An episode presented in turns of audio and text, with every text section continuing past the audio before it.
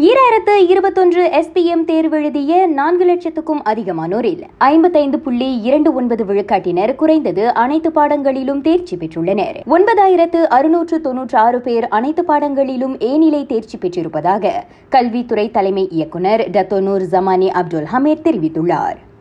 Sukacita saya memaklumkan bahawa GPN bagi peperiksaan SPM 2021 adalah 4.86 mata.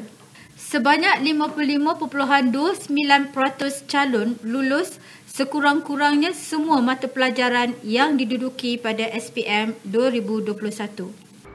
ஈராயிரத்து இருபத்தொன்று SPM தேர்வுக்கான தேசிய சராசரி தேர்ச்சி விகிதம் ஜிபிஎன் நான்கு புள்ளி எட்டு ஆறு என்றும் அவர் சொன்னார் இவ்வேளையில் கோவிட் நைன்டீன் பெருந்தொற்றினால் அதிக சவால்களை எதிர்நோக்கியவர்களில் ஈராயிரத்து இருபத்தொன்று எஸ்பிஎம் தேர்வெழுதிய மாணவர்களும் அடங்குவர். எனவே இன்று அத்தேர்வு முடிவுகளை பெறும் அவர்களுக்கு தேசிய ஆசிரியர் பணியாளர் சங்கம் என்யூடிபி வாழ்த்து தெரிவித்துள்ளது. தேர்வு முடிவுகள் எதுவாக இருந்தாலும் சவால்களை கடந்து தேர்வை நிறைவு செய்த அம்மாணவர்களையும் அவர்களுக்கு வழிகாட்டிய ஆசிரியர்களையும் பாராட்டியே ஆக வேண்டும் என என்யூடிபி தலைவர் அமினுடின் அவாங் கூறியுள்ளார்.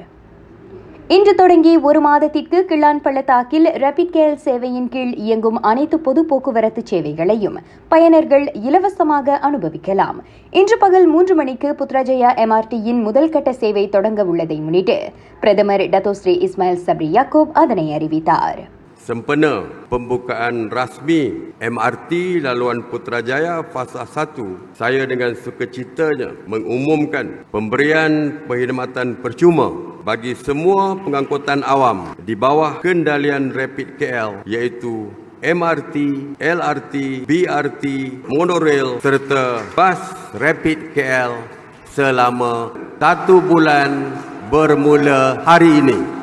இவ்வாய்ப்பை பயன்படுத்தி பொதுமக்கள் பொது போக்குவரத்து சேவைகளை பயன்படுத்த முயற்சிப்பார்கள் என தாம் நம்புவதாகவும் பிரதமர் சொன்னார். புத்ராஜயா எம்ஆர்டியின் முதல் கட்ட சேவை சுங்காய்புலோ டாமன்சாரா டாமாய் மெட்ரோ பிரீமா கப்போங் பாரு ஜின்ஜாங் என மொத்தம் பன்னிரண்டு நிலையங்களை உட்படுத்தியிருக்கும். உச்ச நேரங்களில் ஒவ்வொரு நான்கு நிமிடத்திற்கு ஒருமுறை பயணிக்கும் அந்த எம்ஆர்டி ரயில்களில் தலா ஆயிரத்து இருநூறு பயணிகள் வரை பயணம் மேற்கொள்ளலாம். நாட்டில் நேற்று ஈராயிரத்து முன்னூற்று இருபது பேருக்கு கோவிட் நைன்டீன் தொற்று உறுதியானது. ஐவர் அத்தொற்றுக்கு பலியாயினர். நேற்று ஆயிரத்து முன்னூற்று தொன்னூறு பேர் அத்தொற்றிலிருந்து மீண்டு வந்தனர். நீண்ட நேரம் உட்கார்ந்தே இருப்பவர்களுக்கு உடல் ஆரோக்கிய கோளாறுகள் அல்லது மரணம் ஏற்படுவதற்கான வாய்ப்புகள் அதிகம் என ஆய்வு கூறுகிறது. நாளொன்றுக்கு நான்கு மணி நேரத்திற்கும் குறைவாக அமர்ந்தே இருப்பவர்களை காட்டிலும் எட்டு மணி நேரத்திற்கும் மேல் உட்கார்ந்திருப்பவர்களுக்கு பதினேழு முதல் ஐம்பது விழுக்காடு வரை மரணத்திற்கான ஆபத்து அல்லது மாரடைப்பு பக்கவாதம் போன்றவற்றுக்கான ஆபத்தும் ஏற்படலாம் என அந்த ஆய்வில் கூறப்பட்டுள்ளது. ராகா செய்திகளுக்காக நான் திவ்யா வேகன் ஜான் வணக்கம்.